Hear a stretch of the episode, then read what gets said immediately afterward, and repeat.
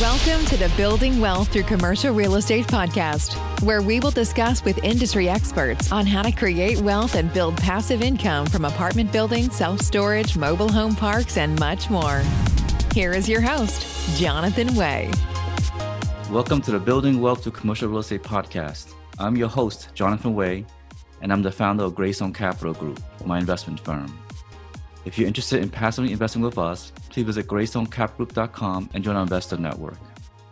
Okay, and now on to the show.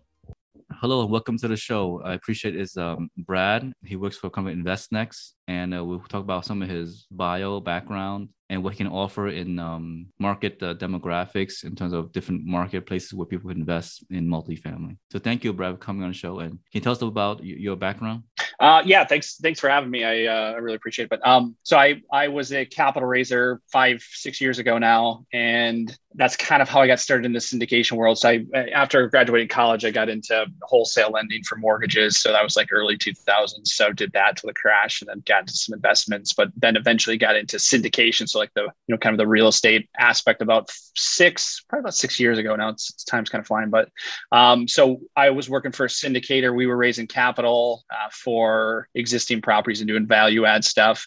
We would put funds together and throw a bunch of properties in a fund. And then we started doing development deals. So started raising capital for development deals. We were building condos in Nashville, condos in Denver area, and then Sarasota. So we would actually fund those together too. So if we were going to build like five condos, we'd throw them in like a fund and then cut it off around like, $30 million raise or something around there.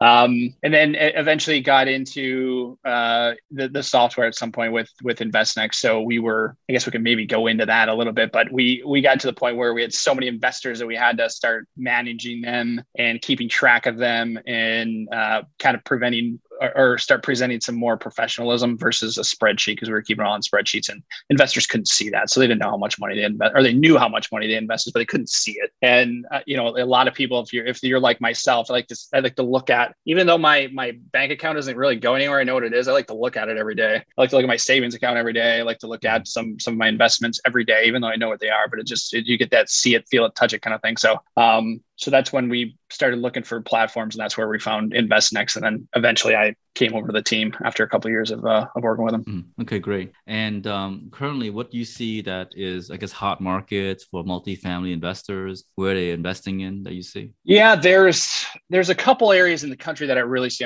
I mean, you probably know this a lot, because Dallas, Houston, Austin, and anywhere in Texas is just a hot market. I mean, everyone's kind of mass exiting some states and heading that way. And similar to Texas, a lot of people are heading down to Florida. So we see a ton of new properties in that Florida area, like Tampa, St. Petersburg, the Orlando area, even kind of northern, like Jacksonville stuff. You'll see some stuff up there. And then Carolinas seem to be pretty hot, north and south. I mean, you get those areas, those kind of like secondary, tertiary markets, like Winston-Salem and stuff like that. And then it seems like the Midwest, kind of like the middle section of the Midwest. So Indianapolis all the way through Tennessee and over to Kentucky. I think it maybe goes Indiana, Kentucky, Tennessee all the way over, but I guess my geography is a little off. But it seems like those are kind of the hot areas that I've been seeing, at least for multifamily, that we typically see on the platform. And obviously there's one-offs where people might be, we have some stuff in, I'm from Michigan. So I've got a couple friends that syndicate. So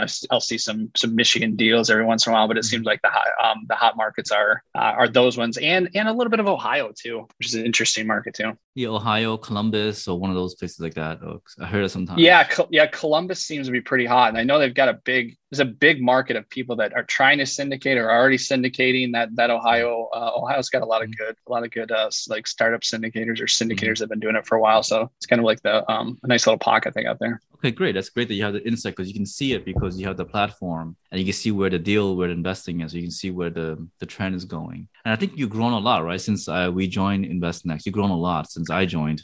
Yeah, it was a slow growth at first, but that was kind of intentional. So it was, when I was working in Ann Arbor and was using InvestNext, we were one of their first clients, and just to see where it's been since then. So this is maybe 2017, I think. And at that time it was essentially like a glorified spreadsheet, but it was something where we had a portal investors could log in and see it. And that did the trick then. And it kind of eliminated questions, which I think is, at the end of the day, we kind of want to give you some time back. And that's one of the things, if your investors can log in and see it, then maybe they don't have to call. If they can log in and view their documents, or if they can capture their K1s there too, around tax season, then that eliminates another call for you. So just trying to get rid of those tedious little one-off calls. But yeah, so it was, slow growth where it started with, a handful of clients, and I was one of them at the time, but then it was all referrals. So it was LPs that were invested in like a deal with us that wanted to start syndicating. They started using InvestNext, and we just started kind of trickling down. So the first couple years was all referral, but it was just a couple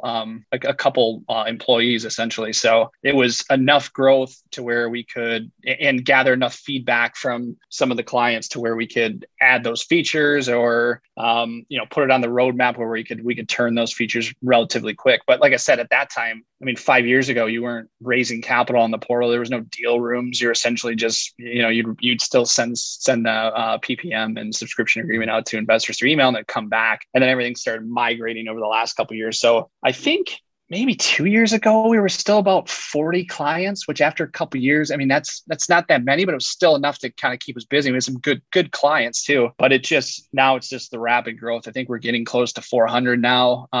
And it was, it's all been, real, like most of it's been word of mouth until the beginning of 2021, where we started hiring a marketing team, and then actually started getting our name out kind of like quarter two of 2021, and then started hopping on podcasts and actually getting out. But no one, unless you were an LP, you probably didn't hear of InvestNext, or you were a GP and, a referral or something until, mid last year, maybe the second quarter of last year. And then we were really pushing, and we've seen a ton of growth, or at least a nice little trajectory of growth that we're hoping that obviously continues. And that goes with, clients like yourself who, you give us feedback constantly, which is good, because then we can take it. And if you're giving us feedback, we digest it, and then like, all right, how can we add this? And, obviously if Jonathan's asking for it, someone else is probably going to ask for it. So, can we turn it? And then trying to maintain that, so that level of customer success and like a good customer support. So yeah, we're getting close to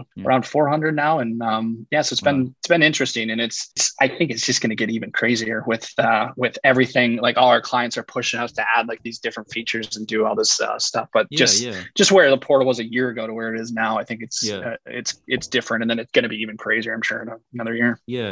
I refer a lot of people to you too as well, to InvestNext, and I refer a lot of my friends to you, and also. I think it's a great tool for capital raising, and Link is wonderful. And now you're adding new features every time, and it's very critical. You need feedback, because one of my friend has a software company. It's for construction, like codes, keeping track of codes and construction. But he said that he only has one enterprise client, but he don't get much feedback, and so that hurts him. You understand? Oh yeah, I think that too. If and that's where some may leave, is because they may hold that feedback in, and you don't know that they. And well, I guess maybe this is what we've seen a couple of times. Is like we almost had someone leave because they didn't know we could do stuff, just because they didn't know that we had in the portal, and they brought it up like, hey, one of your competitors can do this. We're like, we can do that. And they're like, oh, I didn't know you could do that. So I think I don't think we want them to be quiet. I think we want feedback. The more obviously you don't want a ton. You don't want it overwhelming, but so you hope the portal. Does we hope it's broad enough, and it's got enough features that they're always not asking to add stuff, but when they do, let's see if we can turn it, and then like hopefully let's stay in touch with everyone, so they're not worried about, or they're not timid about asking that, like, hey, what do you think about this, or just kind of shouting out. So it's kind of opening that line of communication, which I think we've done a fairly good job. But I think we need to we'll continue to keep reaching out to clients if they're not. But I think that's like exactly what we don't want to happen is what's happening with your friend. Yeah, if you have like a big client, like hopefully you're talking to them regularly enough to where they're giving you feedback versus you just telling them things going on. So, and I think you gotta, well, they said God gave you 2 ears and 1 mouth, so you can listen twice as much or something. So yeah, because he's doing through that Y combination, raising money, Series A, trying to build his this online platform and, you know, go through that, you know, sort of raising through the tech startup platform, you know, so. Mm-hmm. And he's trying to do that and trying to build it out with him and his partner. So it's good. I hope he does it. So. Oh, you are, huh? No, not me. My friend neighbor here. He lives in my community. No, so I thought maybe you're helping him out. No, I don't know about coding or software. I don't think about that. So I'm a tax guy. So. Neither do I. Yes, I leave that for coding guys. Yeah. Yes. Well, awesome. Now I know. Yeah, we're exciting futures and InvestNext. You come out with some. Was it verifying your accredited investor? Right. That item's coming through soon. Right. Hopefully. Yeah. We've signed up with a third-party verification software system, and we're going to API that in. So we're just coding that right now, and hopefully, I'm hoping the end of this quarter. And I don't want to say anything with development. I don't want them yelling at me because I promised something that's not a good turn time. But I think quarter one is a relatively safe timeframe. Yeah. So what we typically do with those is we'll code a new feature in, and then we'll have a couple beta testers that'll run it. So like any capital raises that come down the pipeline after we get that embedded in the system, we'll reach out and say, hey, would you guys like to try to use this feature? And then we'll kind of take feedback on that as well. But while we've been coding it, we've been reaching out to a few individuals too that have asked for it. Like, all right, how's this look? So we're excited about that. That should be really cool. And then we've actually just added or updated the new co-sponsor feature. So we used to have co-sponsor, so you could have your room and then have co-sponsors off. But it needed some work, and we knew that. But it got the job done. We got it, so you could have co-sponsors, but now you've got their own portal, and we think it does an amazing job of separating investors, separating notifications, allowing their investors to log into their portal, the co-sponsors portal, and have a completely branded experience, and then create that separation from like main sponsor to the co-sponsor. So we just rolled out with that, and we're still beta testing that with a few, but it seems to be going well. There's obviously some little bugs whenever you have some of that stuff come up, so we're just kind of working through that before we kind of kick it out to everyone. Right. The co-sponsor can you allocate only to certain investors that they brought in so that only they see their investors? Well, how it'll work is so they'll have their own environment. So if you're the main sponsor and I'm a co-sponsor, essentially what's going to happen is you'll build out you got a new deal, you'll build out the deal room. And then you can put the paperwork, all the PPM subscription agreement questionnaire, et cetera. So you can build the templates out, and then you can invite co-sponsors. You can invite me.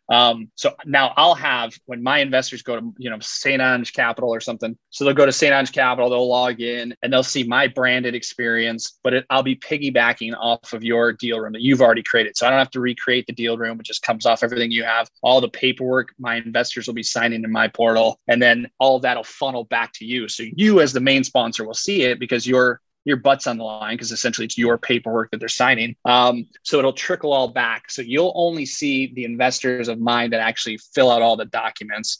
You'll get those back. And then I won't see any of yours. I won't see any other co-sponsors. And then let's say 3 months down the road, you're kicking out distributions. Well, my investors will still log in, put their ACH details in there. When you go to send ACH out through the portal, so when you send distributions, yours will all get a distribution notification. Mine will get a distribution notification, but it'll come from me. So it'll have that branded experience from like St. Ange Capital versus, Greystone. And it just separates that whole thing. And then we're working on some, it's kind of what one of the beta things we're doing is if you kick out a blog post or an update on the property, that'll trickle down to me too. And then it'll live in like a draft state on my end, and then I can edit it if I want or just send it out. But the point is like my thought or the way I speak may be different than the way you speak. So you may talk about stuff and I may want to change it when I send it out to my investors. But yeah, we're trying to streamline that thing. So essentially streamline and separate. So separate all the investors and just avoid any sort of confusion with like, why, I thought it was in St. Ange Capital. Why do I have Greystone or, et cetera. So yeah, it's been, like I said, it's still beta, but we're actually rolling it out. And it's had some warm reception or, some pretty good reception. We're excited about it to where it's going, because it's been a lot of great feedback, and we're just kind of adding, permissions or removing some permissions or because it's nobody raises capital the same, and no co-sponsor experience is the same. It's kind of chaos. So we have to restrict co-sponsors, or at least give you the ability to restrict them, or then kind of open it up per co-sponsor. So it's we're just kind of like wading through those waters right now, but it's going pretty well. Okay, that's good. I like that. I might use that feature later on to give another co-sponsor to help me, could bring their investors and see their own brand or something. That's nice. Yeah, it's perfect because then it's just, I mean, and they can brand it. They've now got an investor portal, and they're not, it's not doubling the work either with that and creating different deal rooms. I mean, you essentially do the heavy lifting as the main sponsor, and then they can just piggyback off it and use everything that you've created. So yeah, I'm sure you'll walk through the video on that on a help in the help section, right, Brad? Walk through the video. Yeah, we have stuff on that. I'm sure you've seen we have stuff on almost everything, which we get from the feedback or like some questions. If we see questions over and over, we'll, Jay from our head of customer success will be like, all right, we should do a video on this, or James may, James from customer success. I know you've talked to both of them. We'll kind of create a video especially if we see it a bunch of times, then we're like, all right, we think obviously we look in the portal, it makes sense to us as we're going through, but we're in it every day. And so it's the people that are in it, not as much that maybe need to make a video on this or kind of point out, this in this section. So, okay, great. So I guess that's exciting. You have that, you're going to have that new feature, hopefully in Q1. And I'm really looking for the MailChimp feature. Hopefully you get that in the end of the year or something. That'd be great. That's like a Zapier integration, and that's being in the works. I know it's on the roadmap, and I'm not sure if the coding had started or it's something they're doing, but and I'm not 100% that what it's going to pull from MailChimp or what it's going to pull from HubSpot. But I know that integration will be nice. Hopefully down the road, maybe we can API directly into those. But Zapier will at least solve a little bit of the relation, trying to have that relationship of MailChimp into InvestNext or HubSpot into InvestNext or whatever the CRM functionality you're using. So, and like I said, until I see it, I'm not sure what data is getting pulled back and forth. But yeah, I think that'll help out tremendously too. And it's just, MailChimp's great software, and so it'd be nice to pull some of that data and make your life hopefully a lot easier. Yeah, because you want to customize in an email section. You can put different logos here and there, and make it really, really nice. We send out a nice email. Yeah, for sure. Yeah, definitely. Yeah. I mean, I'm sure you've spent a ton of money on your website, making that look the way you want it. And then we want to, have your, all of your marketing material kind of reflect that as well too. You don't want it to look like you just did it in Gmail or something. Yeah. Yeah. Okay, great. I think it's great. And else you want to share with the audience before we conclude, Brian? Yeah, I think, those are the three things we're working on. And I'd always invite people if they want to check out the software, obviously come, we've got a demo that you can add yourself to the calendar and schedule a demo. As you're raising capital, what I've seen is some startup GPs are, their first deal, they think, I'll do this in Excel spreadsheet. And then all of a sudden now they've got two deals in Excel spreadsheet and they're trying to import those. You can start utilizing the technology before. That first deal, I would start doing it, because then you're going to be behind the eight ball and you're going to be adding that stuff in later. And the real time saver and efficiency of these platforms is that, you can build out a deal room. You can create that professionalism. Even if you haven't done a deal, when investors log in, they're like, all right, this person knows what they're doing. This is crazy. If they're like documents in here, they can sign the documents. They can send you money through the portal. And then more importantly, when it comes, 3 months down the road, 6 months down the road, where your property's cash flowing, you can send